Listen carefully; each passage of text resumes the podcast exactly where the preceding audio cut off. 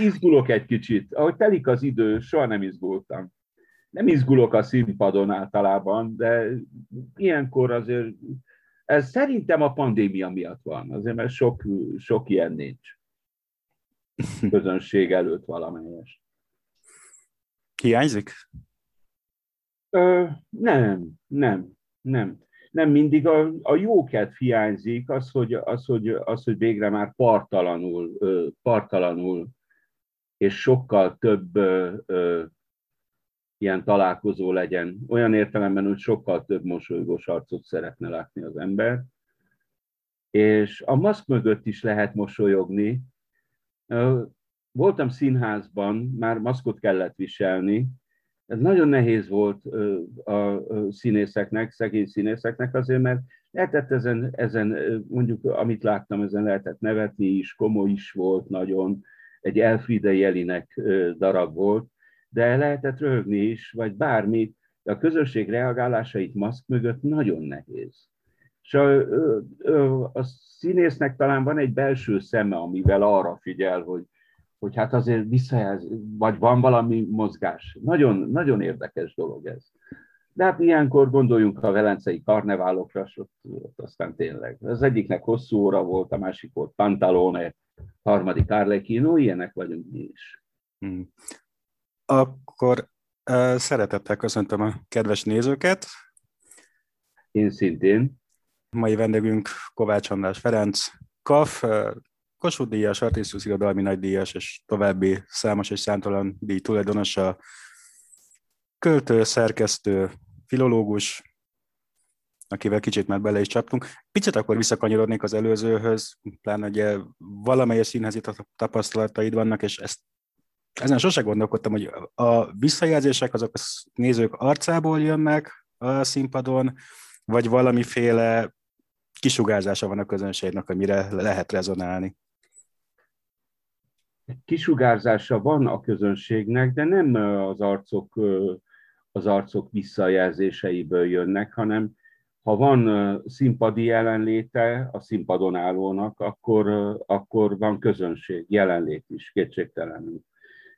Tehát soha nem, szóval van, amikor teremfényben kell felolvasni, de általában színpadon, színpadi fényben szeretem, Azért, mert én nem kell lássam a közönséget azért, hogy én ott legyek. Csak a közönség legyen ott. Ez szerintem a színészeknél is így működik. Tehát nem lehet kiszúrni, nem kell végignézni, hogy eljött Pistike, Józsika, Emmuska és mindenki, hanem, hanem ezek, ezek nagyon érdekes, összetett dolgok. Ha erre van mondjuk érzék, empátia az emberben. Fantázia a színpadi térhez. Ez fontos. Viszonylag, de nem is viszonylag egyértelműen kivételesnek mondható az a beszélgetés.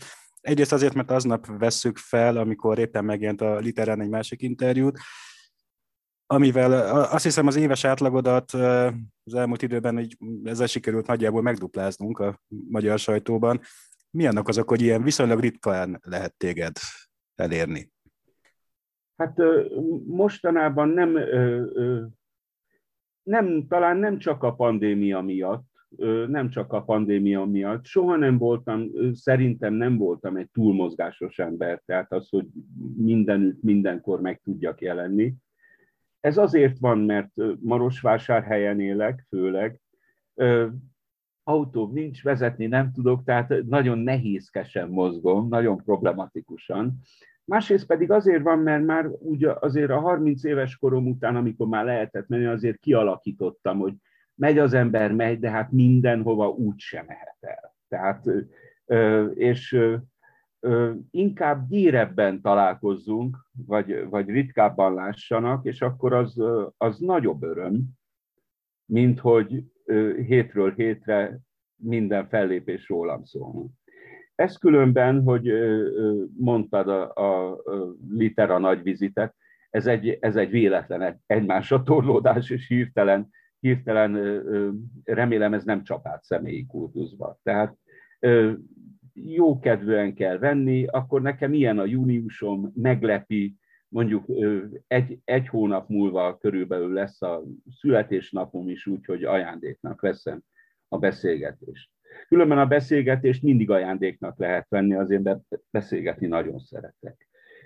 Valóban gyérebben mutatkoztam az elmúlt években is, azért, mert elfoglaltságaim voltak, másrészt pedig ritkábban írtam, vagy éppenséggel alig, alig írtam, és elfelejtődik is az ember, az az igazság. Tehát nem köteteket sem nagyon közölt, nem, tehát nagyon visszafogottan.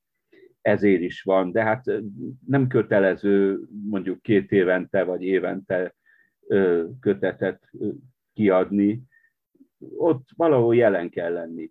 Nem is az a fontos, hogy az embert lássák, az is fontos nyilvánvalóan, de az, hogy, az, hogy olvassák. Vagy az, hogy vagy ne olvassák, de hogy valahol ott legyen. Hogy a versek meg legyenek írva, tehát inkább ez a fontos, és hogy olvassák, akik olvasni akarják. A szófa partnere, egyik fontos partnere, azt kell mondjam, a Látó, aminek szerkesztője vagy, és korábban főszerkesztője is voltál. Gondolom ez is jelentette az elfoglaltságok egy részét. Már csak azért is, mert amikor először beszélgettünk, akkor Említetted, hogy a főszerkesztőséggel járó súlyos terhektől immáron szabadultál. Mik lettek volna ezek a súlyos terhek? Természetesen nálad azt hiszem alapvetőnek vagy alapértelmezetnek tekinthető idézőjelek mellett.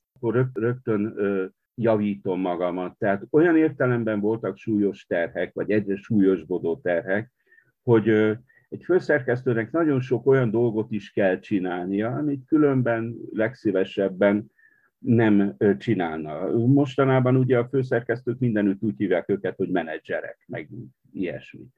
Ezeket elegánsan és ügyesen lehet csinálni, Pontosan addig, amíg hát a főszerkesztő minden évben többször is elmondja, hogy ez egy jó lap, vagy nyilvánvalóan, hogy ilyet közlünk, olyat közlünk, nagyon sok fellépésünk volt, tehát a látó az egy igen aktív szépirodalmi folyóirat volt, megalakulásától kezdve, tehát azt mindig el szoktam mondani, hogy 91-től például évi látó rendszerességgel látó nívódíjakat adunk ki, és szintén 91-től annyi, tehát alakult egy ilyen, hogy látó irodalmi színpad. Akkor ebből lettek a látó irodalmi játékok, de párhuzamosan. Tehát ez, ez reprezentáció is volt, meghívottakkal, különféle magyarországi szerkesztőségek, kiadók, belföldi testvérszerkesztőségek, kiadók, külön one-man show tehát az, hogy, az, hogy jött, jött valaki, tehát rengetegen jártak itt, és rengetegszer. Annyit hogy ezt most sacra adom össze, hogy mennyi volt, mondjuk az utóbbi időben ez lelassult. Ennek több oka van, több oka van, nem a pandémia, kimondottan, nem a pandémia. A pandémia is, annyiban, hogy nem lehet találkozni, hanem ez körülbelül 275 reprezentáció, ami, ami nagyon sok, azt hiszem, még 30 év alatt is, vagy, és azok nincsenek bele számolva, amikor mondjuk a látót, ha esetleg a látót hívják meg valahova. Tehát aktív ez a Marosvásárhelyi irodalmi élet. Most már a súlyokat tekintve, tehát nagyon sok, nagyon sok olyan papírmunka van, ami bürokrácia. Ami a, a bürokratákat, vagyis hát mi, a, minket a megye patronál, amennyire patronál, és amennyi pénzt ad, tehát mind-mind kevesebbet, tehát úgy valamennyit, éppenséggel.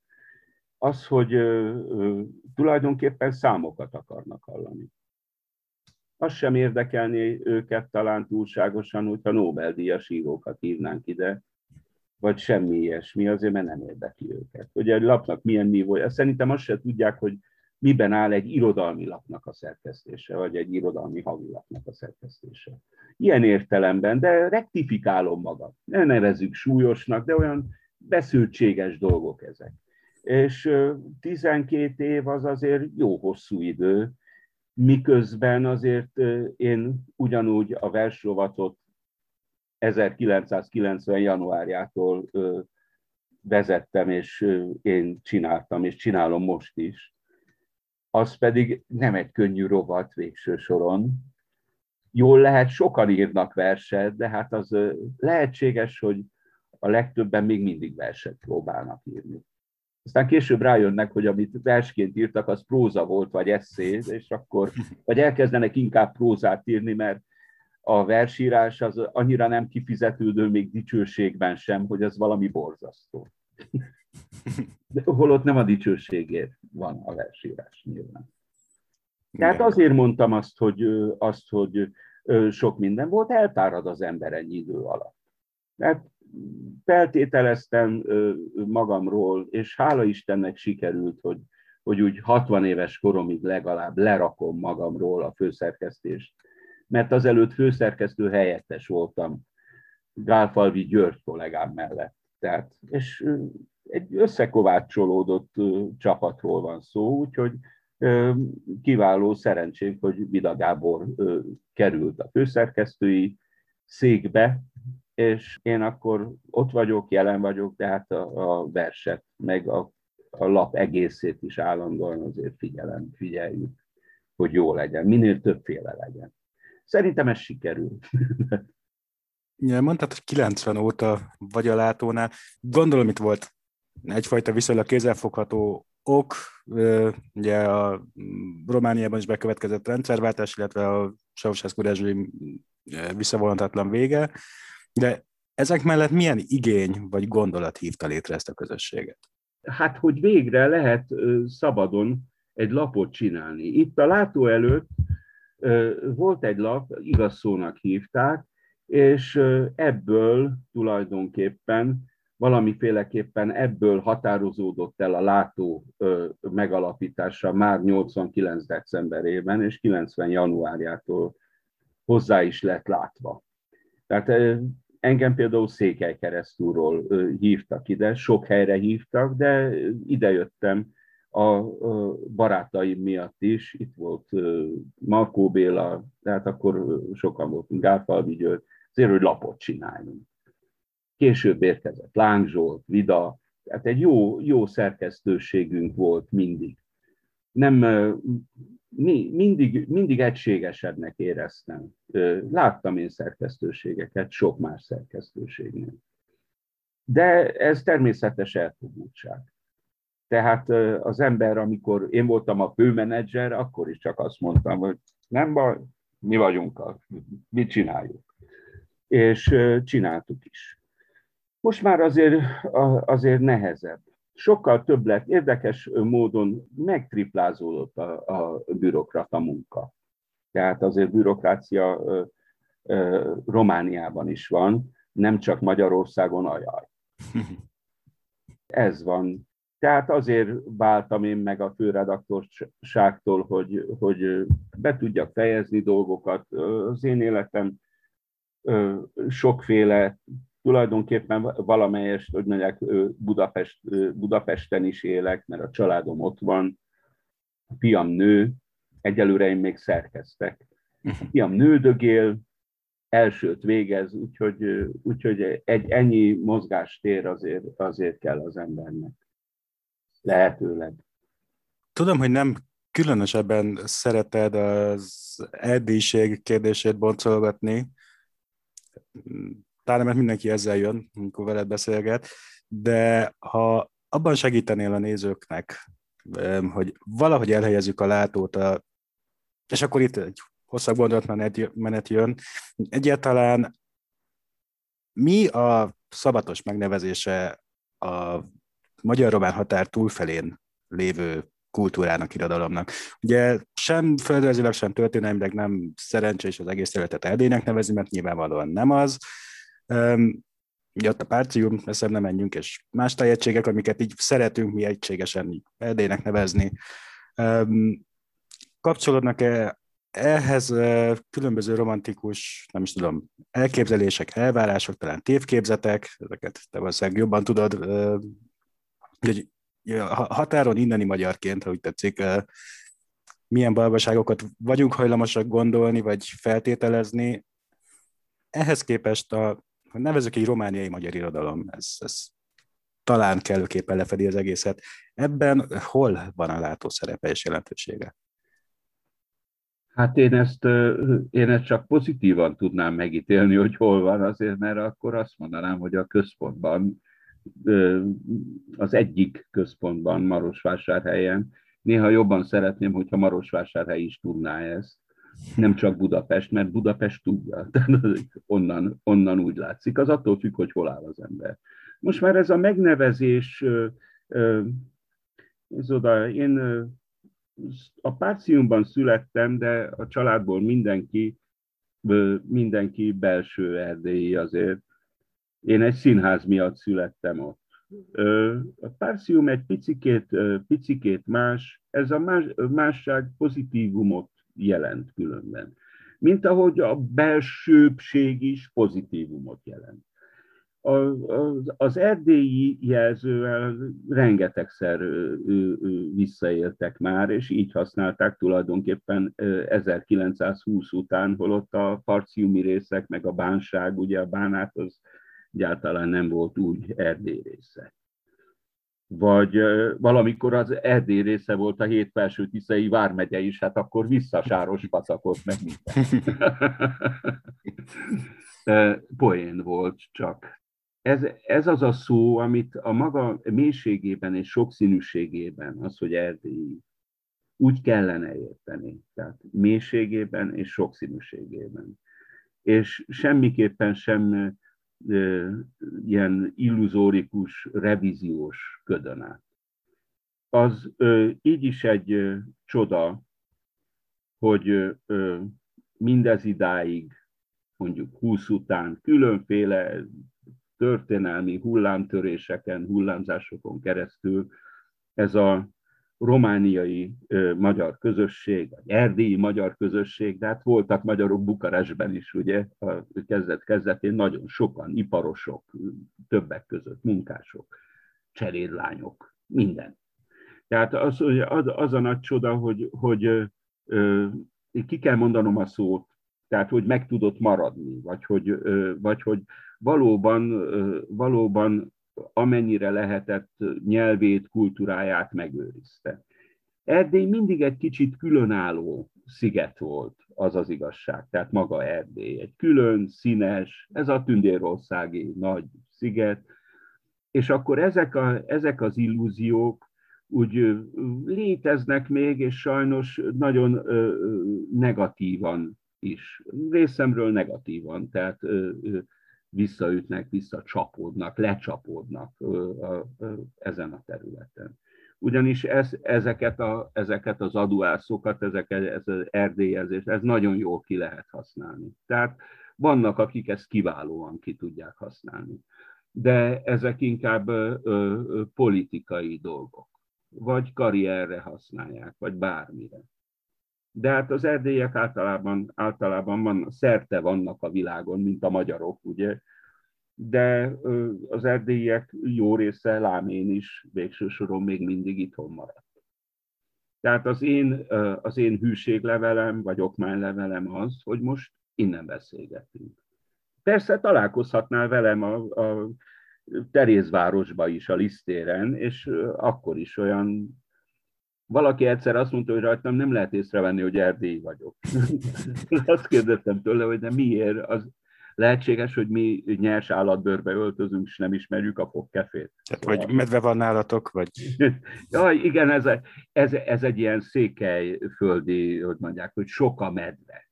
Ebből aztán lehet brendet csinálni, hogy hú, ez a hely, ahol rengeteg a medve. Meg lehet élni íróilag is belőle. Tehát a medvéről írsz, ez már biztos. Régebben is, hogyha jöttek régebben is mondjuk turisták, akkor is mindig a medve történetek érdekelték őket, a Székelyföld felé vetődtek.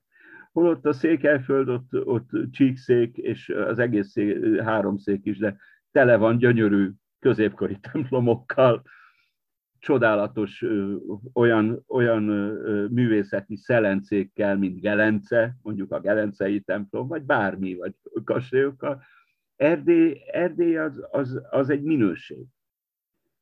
Ha sokat erdélyezünk, akkor a, ez a minőség kopik, szájakon kopik el. Ez pontosan úgy kopik, mint a, mint a, a, a, a magyarkodó szájakon a magyar kifejezés. Ez gondolom így van más népeknél is. Tehát a, a, a nacionálé élése az körülbelül a nyelv élése, a kultúra élése. Na most már, hogyha úgy akarunk nacionálét élni, hogy mondjuk a kultúrát félig agyonverjük, vagy megszüntetjük, az anyanyelvi kultúrát is kétségtelenül, és civilizációt, akkor nem hiszem, hogy sok közük van, akár magyarsághoz, vagy erdélyi magyarsághoz sincs. Nem olyan nehéz ezt elviselni, tehát ez nem egy, ez nem egy bélyeg, nem egy kiváltság. Ez pontosan olyan sors, néha sanyarú, tényleg néha sanyarú volt, néha jobb volt. Ez valami. És hát magyarok vagyunk. Azért, mert érdekes, amikor nagyon akarnak szidni bennünket, akkor teljesen, akkor nem azt mondják, hogy erdélyi magyarok jöttek. Úgy is lehet szidni az illető erdélyi magyarokat, de nem egy, nép, egy egész népcsoportot, hanem azt mondják, hogy na itt vannak a románok. Na aztán nem vagyunk románok, hát ez a, ez a román diktatúrának is nagyon fáj. Szóval ez egy fájó pontja volt a Ceausescu rendszernek, nem sikerült ez teljesen. Mindig körül, körül lettünk írva valamiféleképpen. Nem tudom, magyar ajkú románok, ilyeneket is mondtak. Magyar ajkú románok. Lehet ezzel szórakozni, de szerintem Erdély az egy olyan komoly, érdekes, tömbszerű, szép dolog, saját ízekkel, hogy nem érdemes ezzel, és nem is szabad visszaélni. Hát kimondottan guztustalan visszaélni. Ha már említetted ugye a románok hozzáállását, a látót, mikor ugye tanulmányozom a szófán, akkor rendre feltűnnek benne román nevek szerzők között. A magyar nyelvű irodalomnak a romániai, ha úgy tetszik, a román vagy románföldi, nem is tudom, erre is mi a jó szó, irodalmon belül milyen helye van, illetve már csak a látó miatt gondolom, hogy valamiféle párbeszéd létezik. Hát éppen ezt akartam mondani, hogy ez a, ez a párbeszéd tulajdonképpen mindvégig létezett. Nem kell úgy elgondolni, hogy ezek a egymás mellett élő nációk, tehát a, a németek jó része azért elment, a szászok jó része, de hogy, hogy itt állandó állandó csatatéren éltünk volna. Én most inkább az irodalomról beszélek, vagy a színházról, vagy, mert mondjuk ezt a kettőt ismerem. Tehát, tehát az, az emberek között van empátia, van kommunikáció. Minnyáján, és az fontos dolog, minnyáján így vagy úgy, vagy jobban beszélünk románul. Ez, hogy milyen mondjuk a román irodalom, az nem csak a látó, kortárs mondjuk, az nem csak a látóban képződik meg, és nem azért meg kötelező, régebben kötelező volt ez, tehát 89 előtt, nem csak azért, mert kötelező, ez pontosan ugyanúgy ott van a, a Székelyföldben is, néha ott nagyon sok lövétei Lázár Laci vagy Fekete Vince fordítanak, tehát fordításokat közölnek a Helikomban is, a korunkban is. Ez egy természetes dolog, és így van ez a látónál is. Azért, mert ez egy kihagyhatatlan dolog. Egyféle fajta, valóban, ez most már valóban közvetítés, azért, mert, mert nem is kötelező, és kimondottan az közvetíthető, ami, ami fontosnak tűnik, ami érdemes közvetítésre. Nem, ez egy nagyon jó kérdés, és ez, ez fontos, ez fontos a látónak is. Nem csak ilyen, hát ha kapunk a világirodalmi, tehát nem, nem magyar vagy román szöveget, hanem hanem közöltük mi egy-két esetben Nobel-díjasoknak, első magyar Nobel-díjasoknak a, a, a díszbeszédét is, tehát annak idején. Tehát sok minden van az irodalomban. Nagy szerencséje a látónak, tehát kérdezted, hogy hogyan pozícionálnám azt, hogy ez, ez egy havi folyóirat, de kimondottan, kimondottan szép irodalmi folyóirat és akkor ez nem kirekesztést jelent, hanem, hanem egyféle sokféleséget jelent. Mert a vizuális művészetekről is van szó benne kétségtelenül, színházról minden évben legalább, legalább tehát egy összevont szám a színházról szól, kimondottan drámákat vagy színműveket közöl, a román, román drámaíróktól is, tehát, és minden, minden más németektől is, tehát a, amit megszerzünk, amit kapunk, ami van. és régebben, amíg élt szegény jó Jánosházi György, aki rengeteg Shakespeare-t fordított, de nem csak, mert ő hét nyelvet beszél, és szépen minden nyáron azért volt egy shakespeare. Az utolsó egy Marlowe volt, amit közölhettünk. Tehát ebből is jött az ötlet, hogy a nyári szám az egy ilyen csak színházi dráma, vagy színházról szóló, szóló dolog. Ezt magam is csináltam, aztán Láng Zsoltnak a Dominiuma. Tehát ő szedi össze. Ez az igazi közvetítő szerep. Na most már az az igazság, hogy, hogy a, mi verseinket is, tehát az itteni kollégák verseit is, nem a, nem a vásárhelyi látósokat, hanem általában a romániai magyar fiatalabbakat is, vagy idősebbeket is, de itt a korosztály nem számít. Én nem szeretem a generációs játékokat túlságosan. Tehát minket is közölnek románul. Azért, azért fordítanak bennünket. Nekem, hát mondjuk nekem két kötetem van románul, egy gyerekvers kötet és egy saját kötet, de azóta is nagyon sokat fordítottak. Engem a Romunia literárban, de mindenütt, mindenütt közölnek, ismernek. Van, van párbeszéd és van kontaktus, de mindig is volt párbeszéd és volt kontaktus. Ezért érdekesebb így, hogy romániai magyar irodalom, mert nagyon sok irodalmár és, és nagyon sok irodalom csináló Bukarestben élt.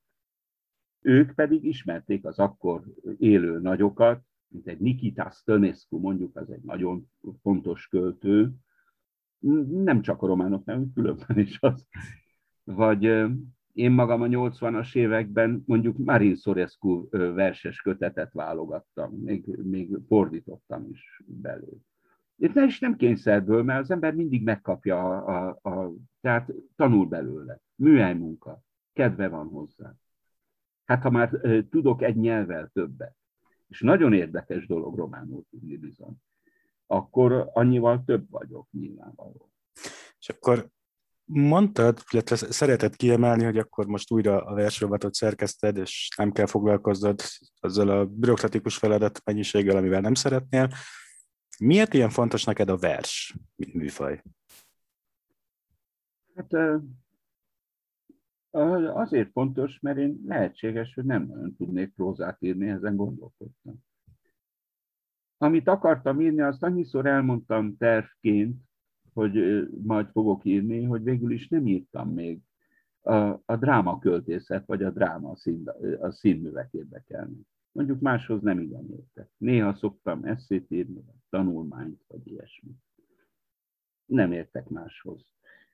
A vers úgy, úgy hirtelen, hirtelen lett fontos. Azért, talán azért fontos a vers, mert fontos a világ is, fontos a zene, fontos a szépség, fontos az építészet, minden.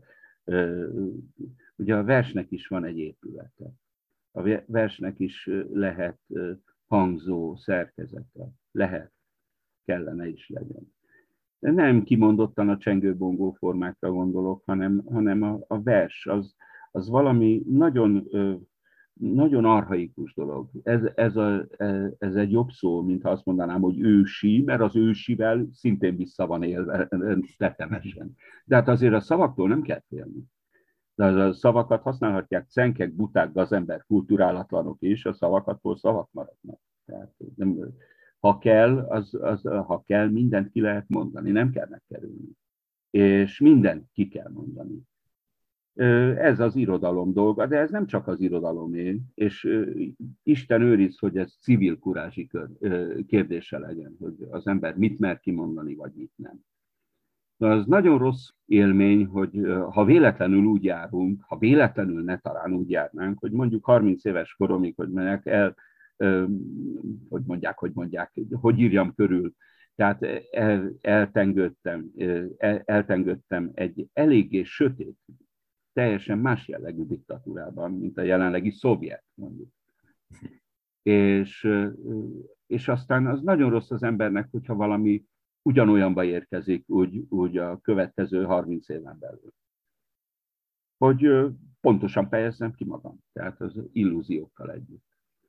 Az ö, ö, rossz, és akkor arra kell gondolnom, hogy itt ö, nagy bajok vannak Kelet-Közép-Európával. vagyis közép-kelet-európával, vagyis nem tudom, hogy hogy mondjam, kimondottan. Tehát, Európa. Olyan, igen, egy olyan, a Kárpát-medencére, ugye? Miket szül a Kárpát-medence? Na most már ez van. De én megmaradtam azzal a történelmi, történelmi ismerettel is, hogy hát a diktatúrák múlnak és buknak, és kész, és ennyi. És aztán van egy kicsi fellélegzés, és akkor megint van esély arra, hogy másik diktatúra jöjjön, azért mert a tömeg, az mindig tömeg marad. Most már visszatérve arra, hogy miért a vers, mert az, az, az a fontos. Tehát, mert a versben benne van minden. Benne, benne van, beszéltem, az előbb kimondtam azt a szót, hogy történelem, benne van az egész művészet történet, benne van a festészet, benne van a zene, benne van az egész világ, ami érdekel, a, a fa kinna, a domtetőn, a, a, a sivatag homokja, akármi. A csillagközi por is például, hogy egy, mondjak egy ilyen vörös sándoros dolgot, de ez nem csak rá jellemző. Tehát minden benne van. A létezésnek, a létezésnek egy nagyon sűrített formája verset írni, azt hiszem. Írni egyáltalán, tehát kifejezni azt. Én mindig azt szoktam mondani, hogy ez az egész történet az, az, első, az első ritmikus szövegektől kezdődött, az első sumér himnuszoktól kezdődött, a Gilgamestől kezdődött, és ezzel szinte párhuzamosan mindenütt másik. Tehát a kultúra az így kezdődik. Én általában a görög-rómairól szoktunk beszélni, vagy a, vagy a Héber kultúráról, de a kultúra az nagy, nagy, nagy területei vannak, ismeretlen területei vannak.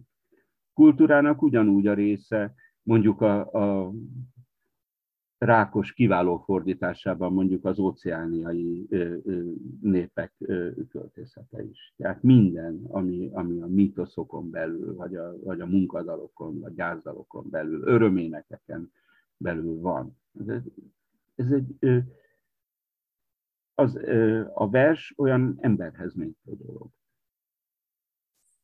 Emberhez méltó dolog. Tehát tartal, tartalmat, ad, tartalmat ad az életnek, és, és szépséget is, azt hiszem. Gondot is ad az életnek, mondjuk, de nem úgy, nem olyan gondot, hanem, hanem sok örömet.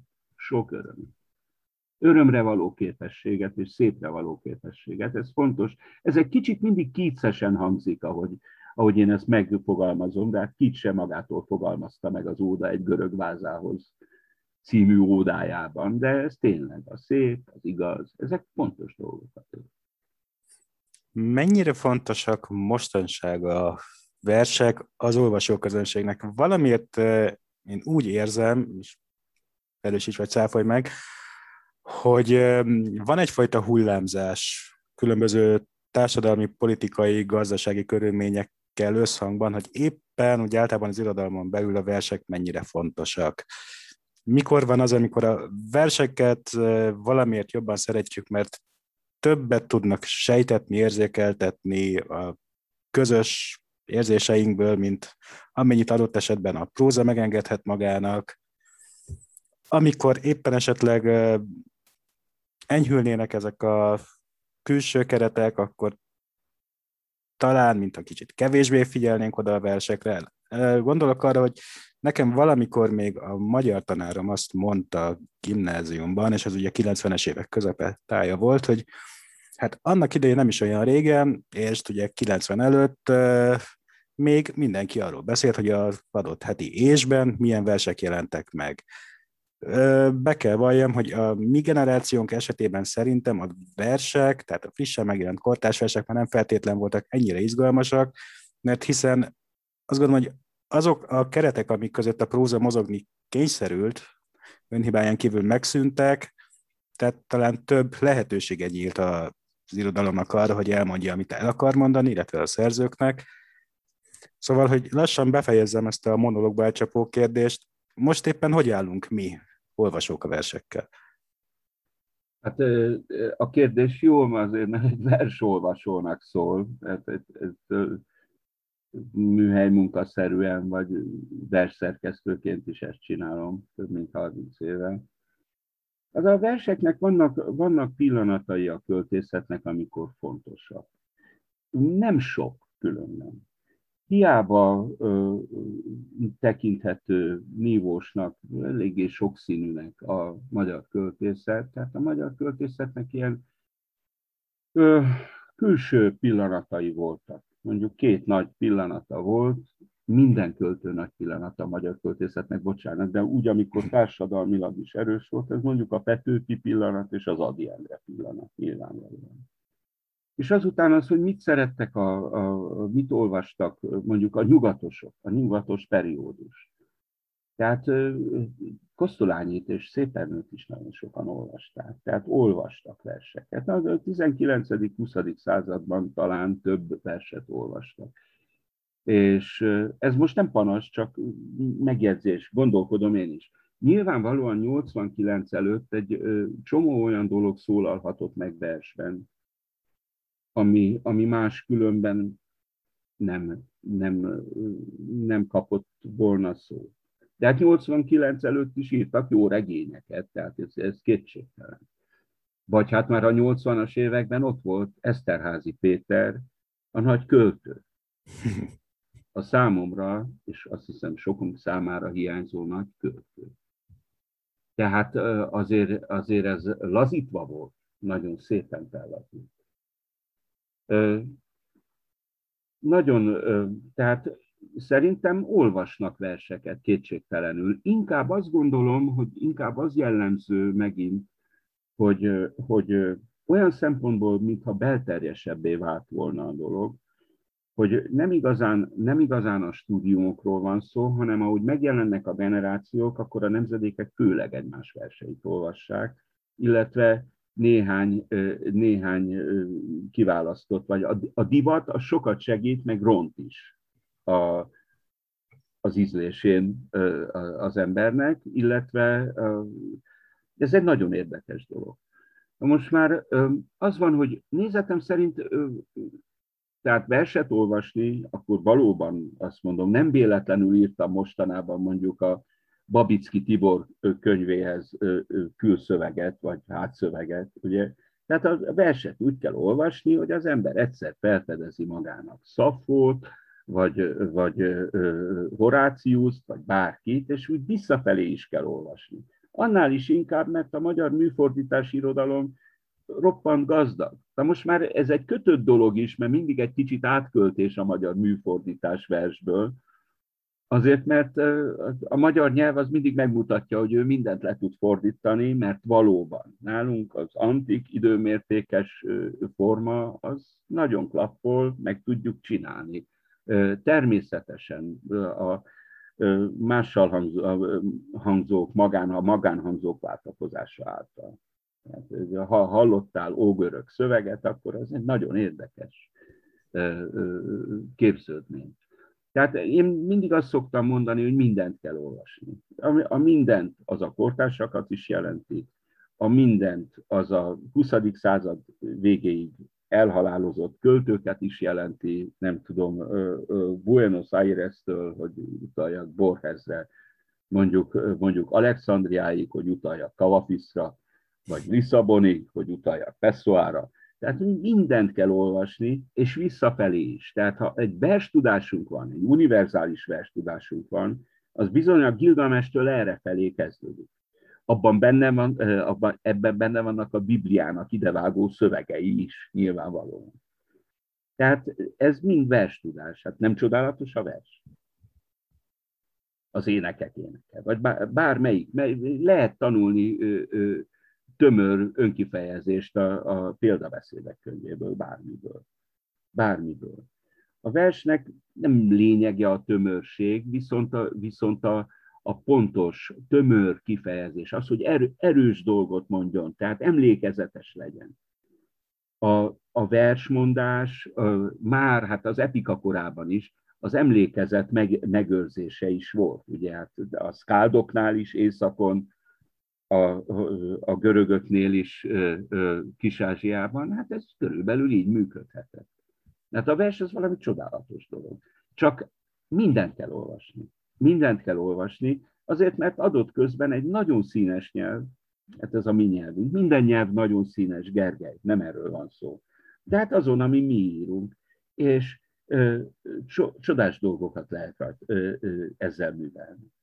Kellő érzékenységgel. Lehetséges, tehát visszatérve a kérdésre, lehetséges, hogy 89-ig vagy 90 előtt más jelentett a vers. Lehetséges, hogy 90 után megint más dolgokat kezdett jelenteni. Azután 2000 után megjelentek valóban 2000, 2000-es évek közepén az új generációk, azoknak megint teljesen mást jelentek. Azért, mert nemzedékek formálódtak, mert én úgy szoktam mondani, hogy az ember úgy magányosan jelentkezik, vagy van egy kicsi nemzedéki rajzás, egy olyan pesgés körülötte, és van, amelyik meg tudja, olyan nemzedék, amelyik meg tudja csinálni magát nemzedékként. De ez mindenféle összetartás magába zár. Az ízlést és a kizárólagosságokat is.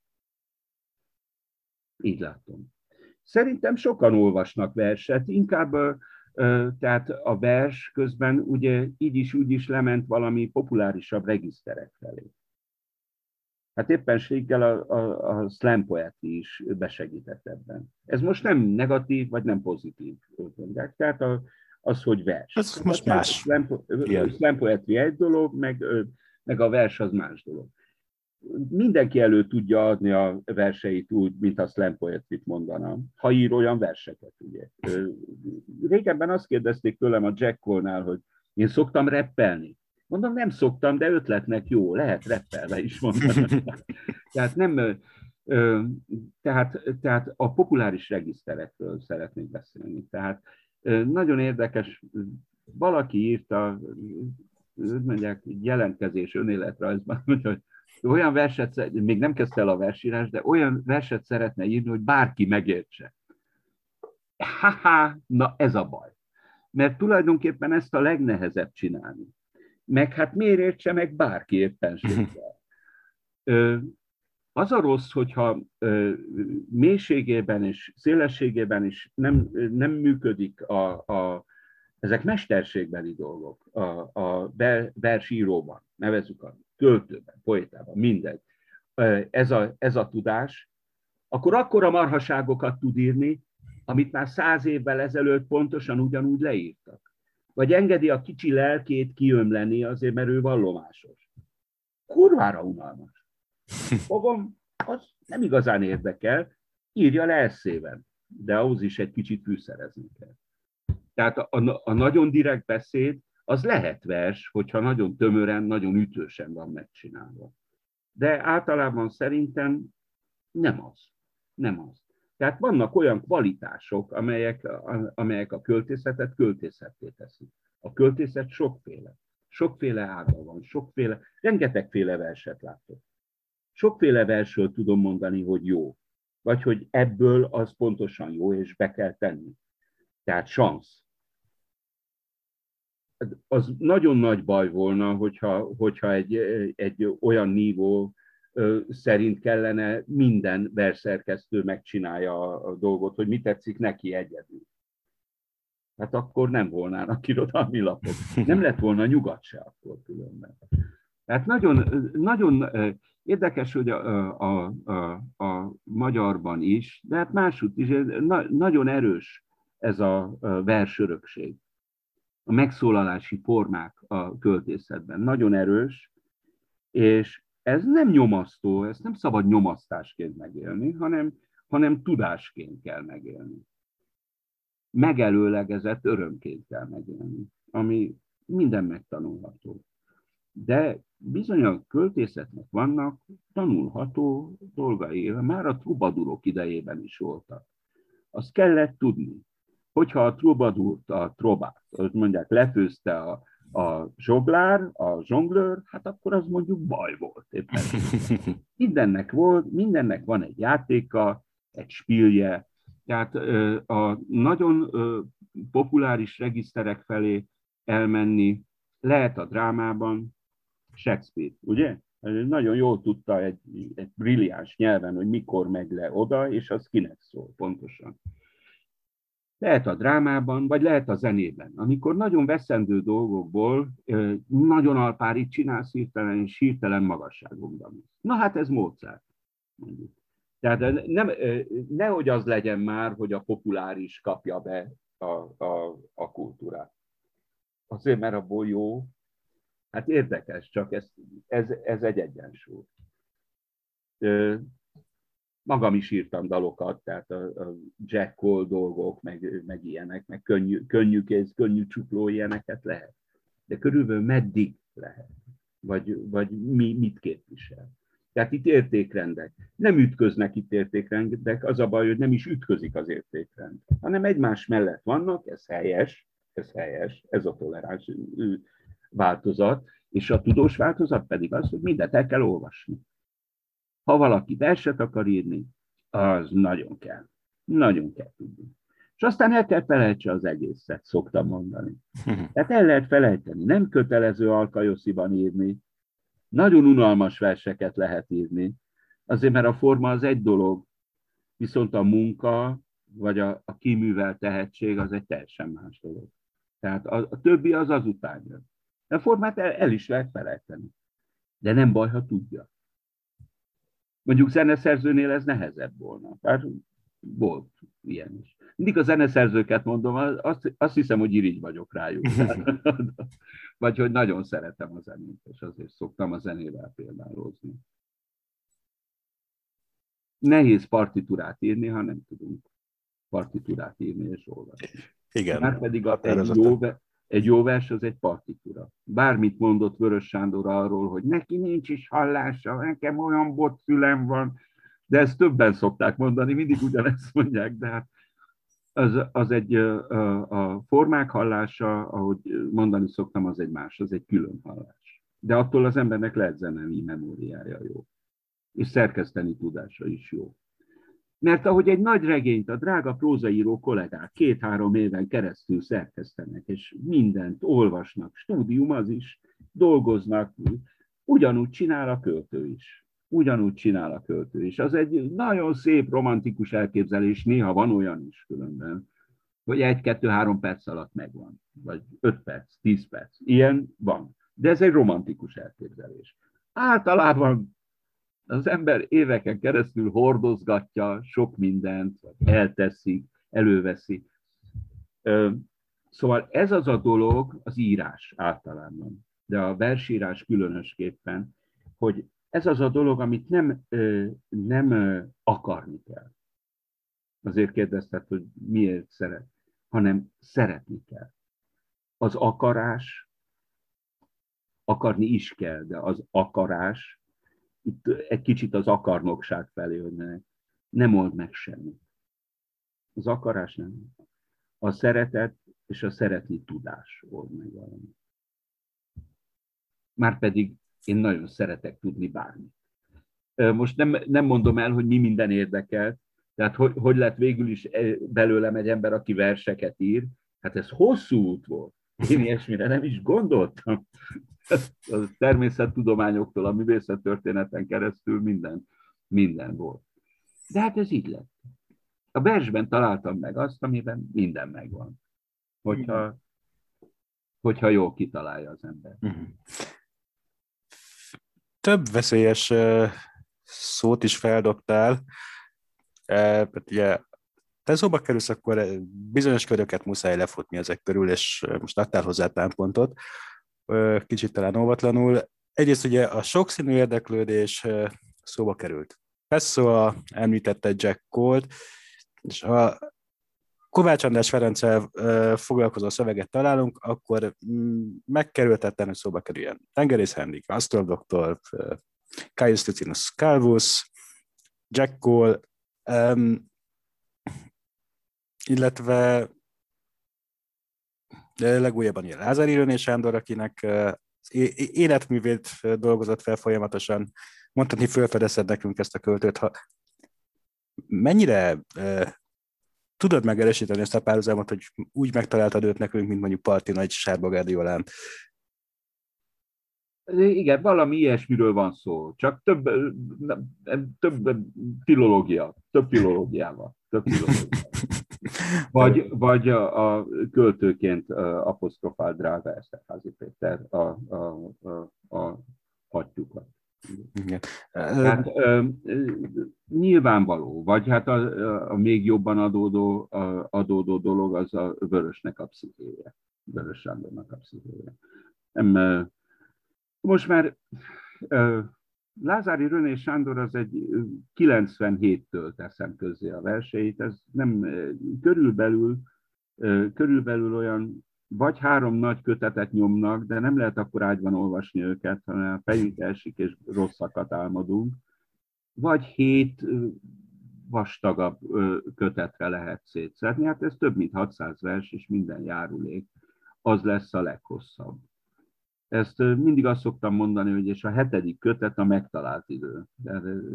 Nagy, nagy, nagy Proust imádó vagyok, ezért szerint a hetedik kötet a megtalált idő. És a, a Calvus az egy más jellegű dolog, mert nem annyira filológia, mint műfordítás. Műfordítás, ahogy én szoktam hívni és hát az, az valame, az már majd, hogy nem kész van, viszont az egy, egy vastagabb, tehát fokosabb kötetbe be kellene férjen. Azért nem beszélek ezekről többet, mert ezek még kötetben nem jelentek meg. Mondjuk érdekességből itt félretettem dolgokat, muta, tudok mutatni, csak ez, ezt nem ismer, alig ismerik. Tehát van egy Lázári kötet, meg, megkértek arra, hogy Lázáriból csak azt tegyem közzé, közzé teszi Kovács András Ferenc, csak azt egy 60 vers, nem tudom, a, a, még a periódust is elfelejtettem, 1899-től 1919-ig. Tehát mondjuk egy ennyi megjelent belőle, de hát ezek mondjuk az egészben máshogy fognak elhelyezkedni. Ezt a Csíkszeredai bukkát adta ki. Ezt megmutattam, de hát ez nem a betetőzése semminek, ez egy ilyen mintapéldány inkább. Most már engem ezek a játékok, vagy ezek a truvályok, ezek nem nyomasztanak. Tehát én valahogy mindig, mindig a minél, minél, minél többet tudni, minél, minél kíváncsiabban, kíváncsiabban, kíváncsi módra viszonyulni a világhoz. Lehetséges, hogy a világon keresztül vezet az út magunkhoz, ha egyfolytában magunkat keressük, vagy ilyesmi. Tehát az, az, az, hogy én, hát az, az nagyon sokféle dolog, és sok rétegű dolog.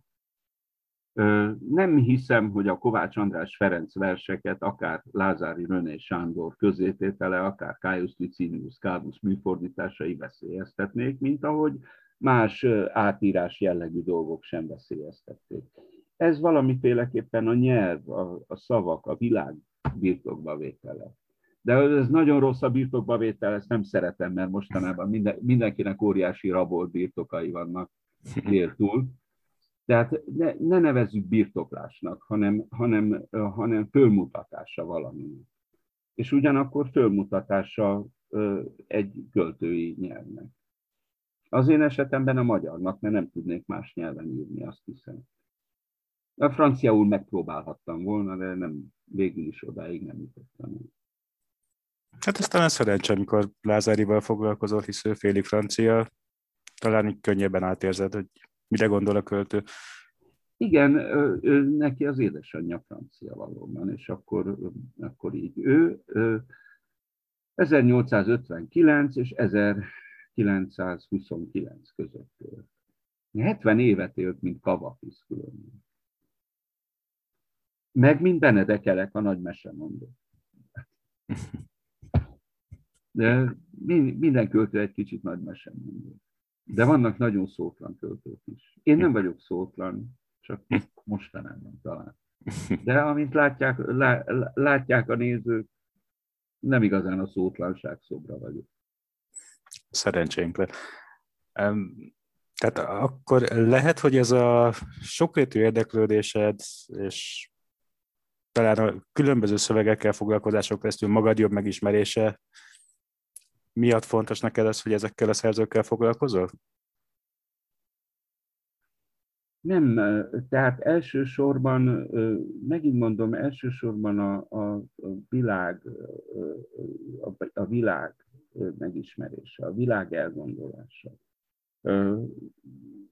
Mindig szerettem, a természettudományokat mondtam, de egy kicsit úgy kívülről belegondolva mondjuk kedvenc asztrofizikusaim is voltak, vagy fizika, asztrofizikai.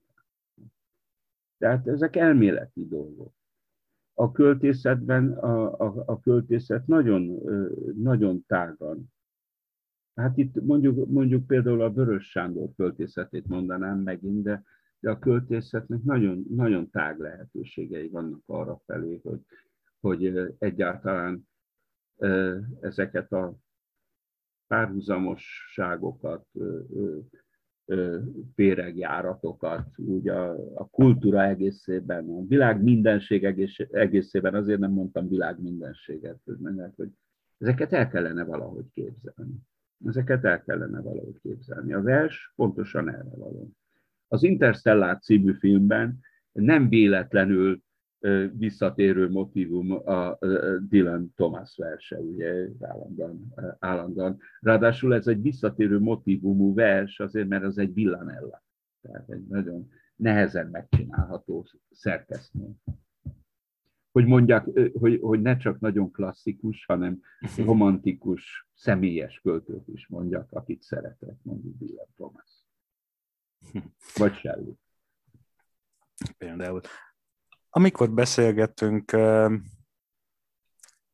arról, hogy milyen témákat is szeretnénk most érinteni, szóba került az is, hogy szeretnénk arra megkérni, hogy néhány versen megörvendeztes minket. De jól beszélgetünk, szóval nem, nem kötelező talán. Nem tudom. Semmi sem kötelező. Mennyi, mennyi, mennyi fér, fér belé? Amennyi jól esik. Jó, akkor valahogy úgy csinálom, hogy olvasok ez a harmadik kötetemből egy verset mondjuk, ez lesz a bevezető, pillanat türelmet. Nem, be van jelölve, csak közben akkor még megúszni, de szeretek verset felolvasni, nem az a baj, csak jól beszélgettünk, gondoltam, hogy megúszom. De fel kell tegyem az ókulárét, vagy a pápát. Ez akkor ilyen Ferenc pápás, mert Kovács András Ferenc így. És akkor felolvasok egy 80-as évek közepén született verset, jó? Anabázis. Az éjszaka beomlott szájpadlásán menekültek és hulló csillagok. A félelem szorító fog során túl csak egy kiáltás hátországa villog, s a hallgatás tarkon harapva hordoz, mint kutya kölyké, prédáját az áll. Hasonlatossá válnak így a csendhez, kövek, cserépedények, bújdosók, kiszolgáltatva egymásnak, s maguknak, egy általános visszahőpölésben, tiszták, merészek, árulók, vegyes, egy szemgödör tömeg sírjába vetve, egy fékevesztett boldog gyávaságban, vagy egy álomban, melyben még vajúdik, ki rendet szült, de újra csak belél.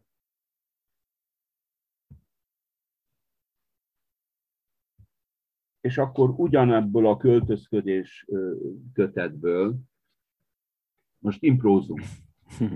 Primalisztázunk. Nagy őszi mintaopera, szintén a 80-as években keletkezett vers. Akkoriban, akkoriban nagyon sok könyvet olvastam, egyrészt klasszikus kínai költőket, meg Kínáról szóló dolgokat, illetve más dolgokat is. És akkor ez így szól. Nagy őszi mintaopera. Ősz lesz.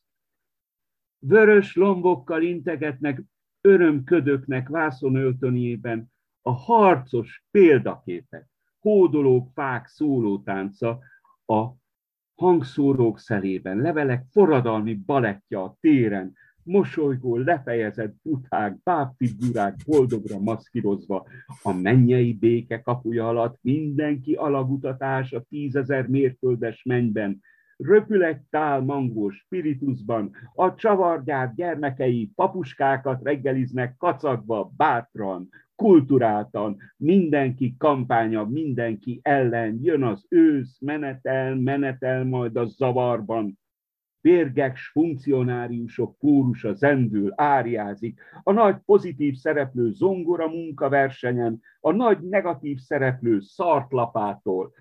Mindenki járatot kapar, kapar, kapar, kapar magának a másikon át, egy más világ felé, a más világ felé. Rémült kis szökevények válnak tárnát, bunkert, tömegsírt, megszüntetni, felszámolni, eltörölni agyféltekék rossz gyűrődéseit. Elvtárs, hát ha megjön a tél is, fagyos fúvósaival zúg a finálé, mert az élet szép, mint a süket némák éneke. Régi vers ez. Könnyű szívvel olvasom. Mindig, mindig az előre kell megírni, mindent úgy jobb. Most a patyudalokból fogok felolvasni egyetlen egy verset. Van egy ilyen a patyudalokban, hogy az diktatúr dicséretű. Ezeket a verseket egy José Faustino Quijano nevezetű bolíviai poéta írta 2001-ben, 2002-ben, és csak az egyiket. A főhősük a López de Menendez, a szerény közember. López de Menendez a szerény közember. Megható López de Menendez. Trendet rak, pártrendszer berendez, érte egy ország sír, fortyog, mint kolbás zsír, szívhez szól, zsigerhez menendez. Don López imádja Paraguay. Hazugság, gyűlölség, harag, baj, távol áll lelkét ül, s ha dűtől elkékül, akkor is jó ember. Darab vaj, Szent vezér, López de Menendez, kit kevély bróker is leszentez, megáldják egyházlag, kórházak, svegyházak. Velünk még sok csodát teszendez, szent jövőnk korrekt lesz, s passzent lesz. Reggeliz López de Menendez. Jogrendet reggeliz Menendez. Az ország sistergő Hemendex rágja a fithadúr, ízlik a diktatúr, szájba rág, szájba vág, menendez. Szabadság nincs ugyan, de rend lesz. Ez egy kis izelítő volt. Ah, ezek a dél-amerikaiak. Jó, jó költők, jó költők. De az, azután eltűnt, nem tudják, hogy hol van. Tehát. Na most már ö, ö, valahogy, hogy máshogy legyen a dolog, akkor egy, egy, egy kicsit másmilyen Ja igen, a múlt a Requiem cimbalomra, abból még felolvasom. Ha már Mozart szóba került. Igen. A, hát itt Csokonainál. Ez a vers is a 80-as években született, de ezt szoktam felolvasni. Fohászkodás professzor cimbalomhoz. Emlékezzél meg rólam, cimbalom, noha handarikádzó nimfáknak fuvolázol, spárnáson múzsász, fáfusi lantodon és pufók popókon pöccentvén vers ütemét. Fúj helikoni hancurozások.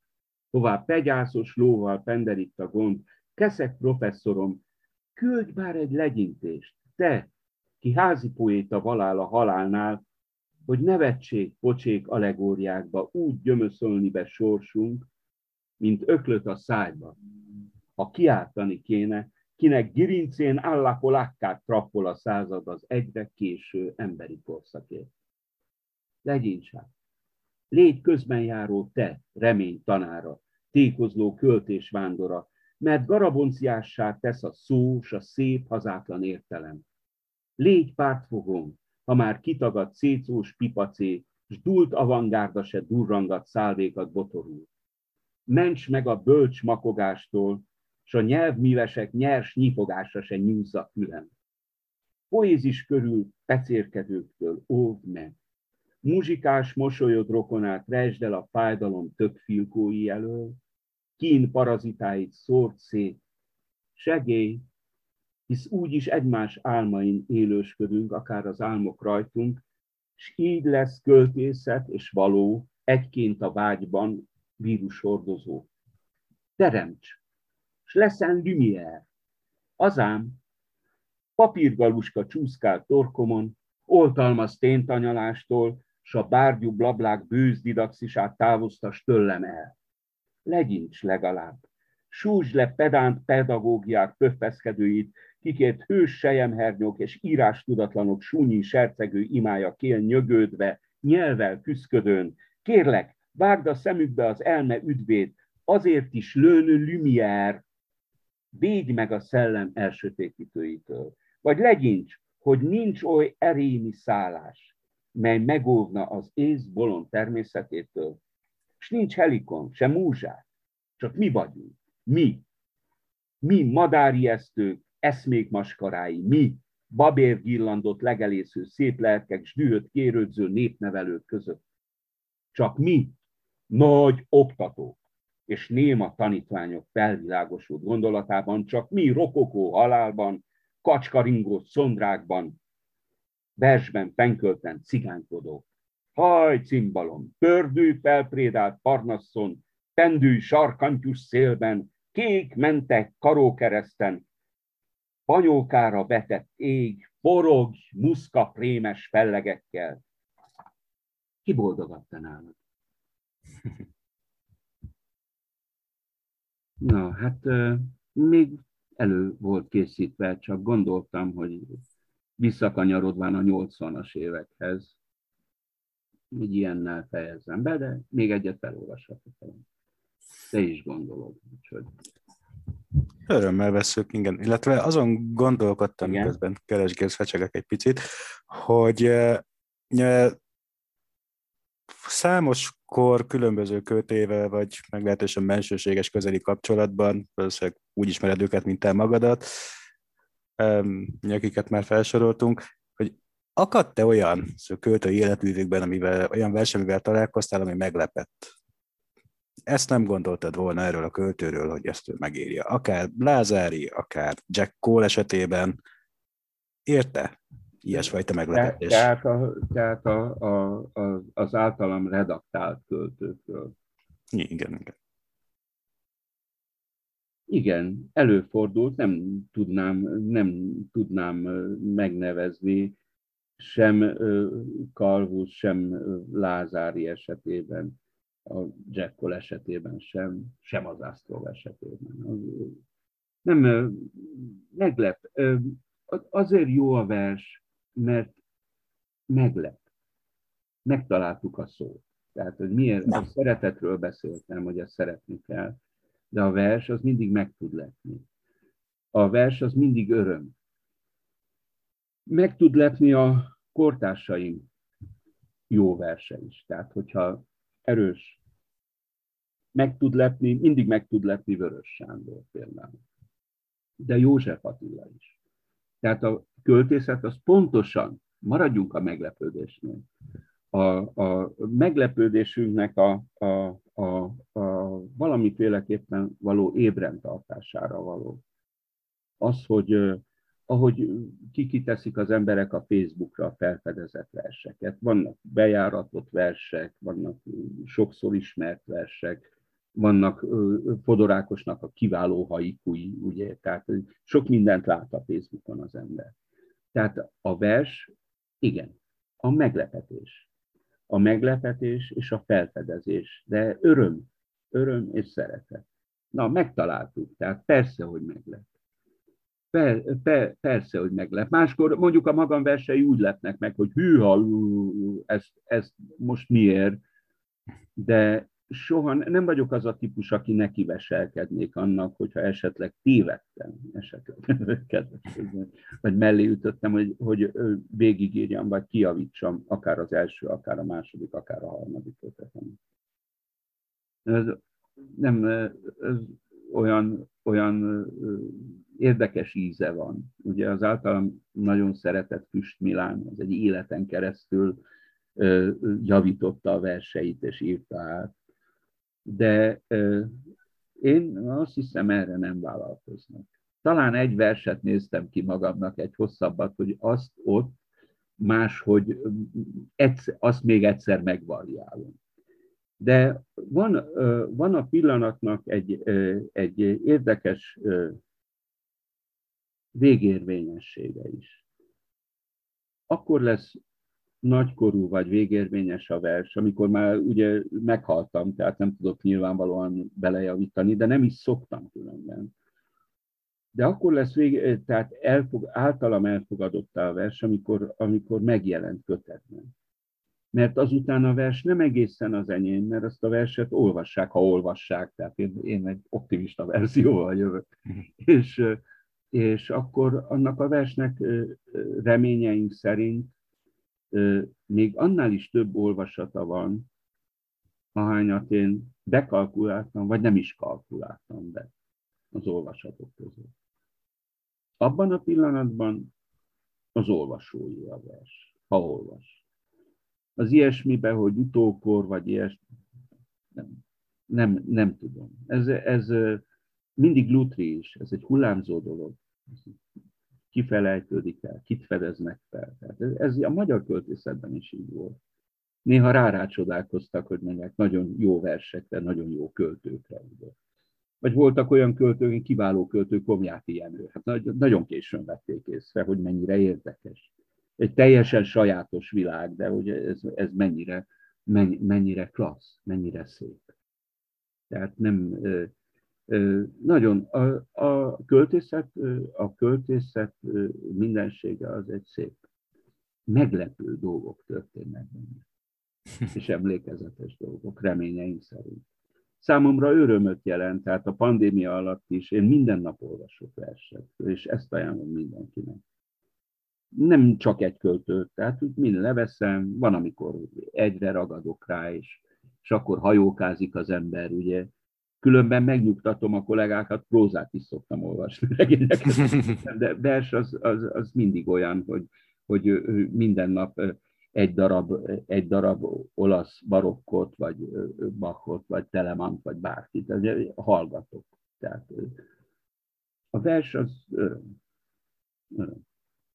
Szeretet. Meglepi. Ez a jó. Ez, ezt ne felejtsük el. Ez a mai igen, volt olyan, hogy meglepődtem, nagyon szeretek meglepődni. Akkor kérlek, még lep meg minket, ha, ha már elkezdték kutakodni, mielőtt itt félbeszakítottalak. Hát de nem akartam nagyon hosszan ö, fenntartani a, a közönséget, a, se téged, se a közönséget, de akkor még... Ö, Én élvezem, ők meg nem fogják bánni szerintem. Ö, akkor olvasok egy Lázárit. Jó? Ebből ha már úgyis szó volt róla. Ez a vers, ez a vers 1915-ből van, és akkor felolvasom. Bocsánat, csak a pürkjeimet egy kicsit. Aranykori fragmentum. Munkál bennem híd bizalom, mint holtágon vízimalom. Most sem pihen. Zúg, dohog a vad semmiben. Munkám maradt hevenyészet, sok papíros bepenészlet, félbe, szerbe, magtáramat szél Mint elámult néma gazda kőesők tüntén a gazra, szerte nézett kedvem űrlő fecskefészek. Nincs aratni, sem betésre több időm, hisz egyre, késve, percre, szóra rosszul járok, kerge óra. Mintha volnék gazda, bár gazdátlan kint fakaszt a szó a versből, végül elhagy, sorsa eldől, Jégverés múltán a szótlan, szép valóság, oly valótlan íz a légben. Ennyit írtam. Így elég, nem?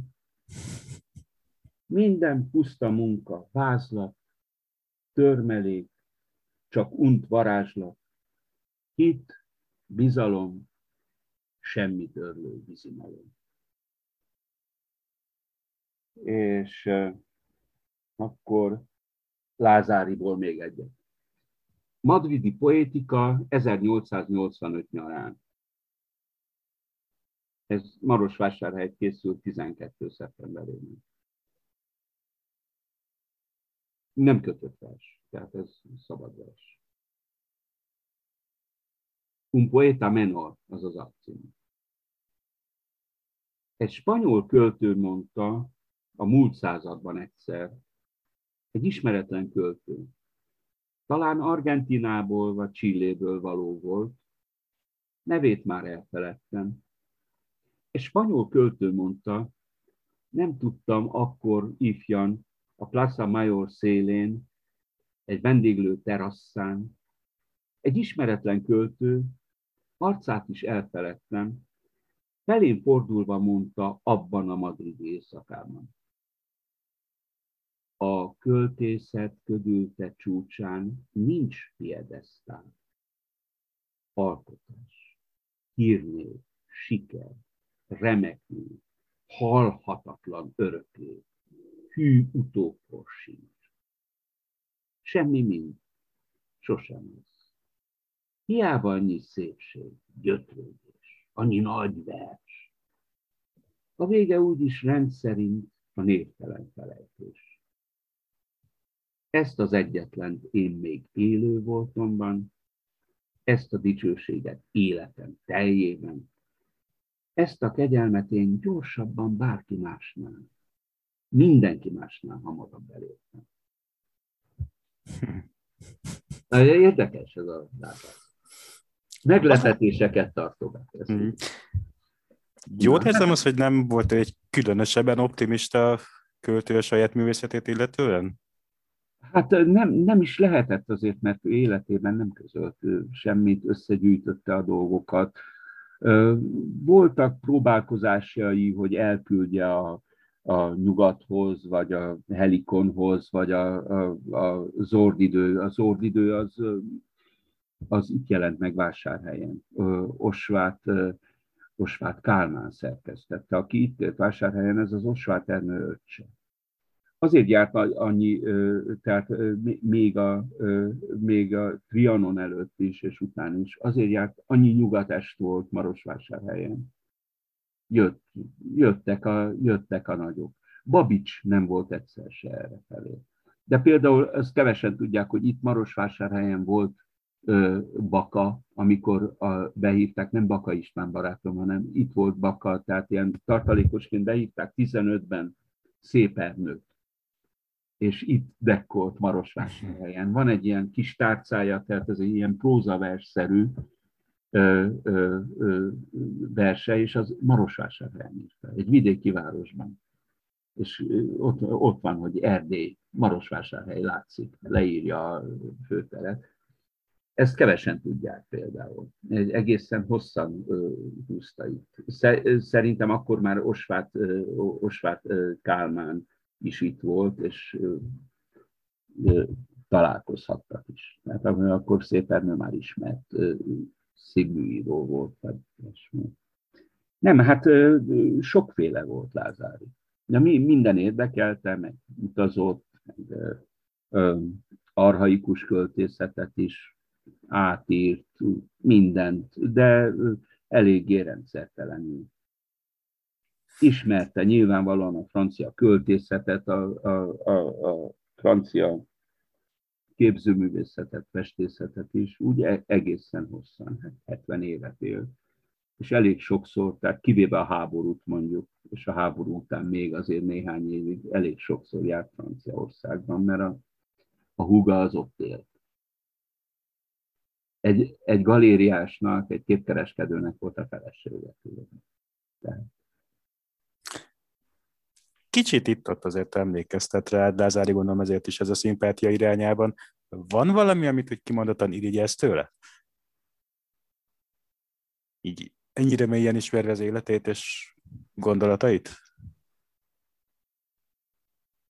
Nem, Nem jutott így eszembe. Utazás?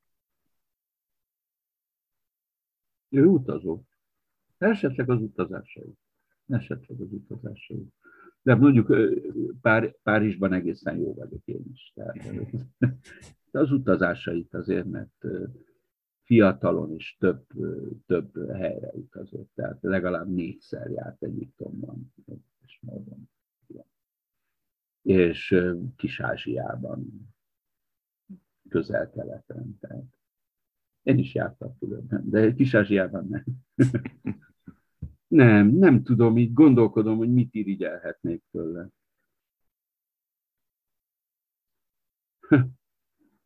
Talán talán azt irigyelhetném tőle, amit, amit Babics Mihály mond a balázsolás végén. De már tudod, hogy milyen a halál. Mert halott költőről beszél. Mindvégig arról beszélt. Na, ez. hát reméljük, hogy ezt azért még nagyon-nagyon-nagyon sokáig irigyelhetett tőle. Én is remélem. Lássuk. Vagy utazni fogok. Tehát csak ez marad. Meg jobb lenne azért, hogy mondják, több időt szánni a Lázári redaktálására, Karpusz műfordítására, meg azért én is írtam azért verseket régebben közben. Na.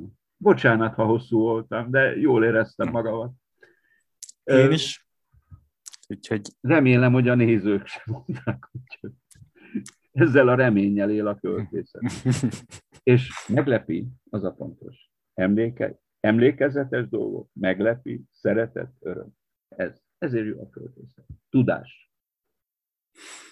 Akkor ezzel a gondolattal zárjuk le. Szerintem megköszönjük a nézőknek a figyelmet és türelmet. Neked különösképp megköszönjük, hogy időt szakítottál ránk, annál is inkább, mert kezd nálatok e-, estébe hajlani. Igen. Csak szerencsére még azt nem mondjuk, hogy őszbe csavarodott a természet feje. Azon még remélem, hogy kicsit lehet várni. Bár Én is nagyon remélem. Gyorsan múlik ez kezd, most kezdődne a nyaram. Most megyek Ábrahám fiamhoz nem sokára. Akkor kívánom, hogy mi hamarabb tudj menni, és érezzétek magatokat a lehető legjobban. Köszönöm szépen még egyszer. Hívják akkor, ilyenkor szokás integetni is, olvassanak verseket.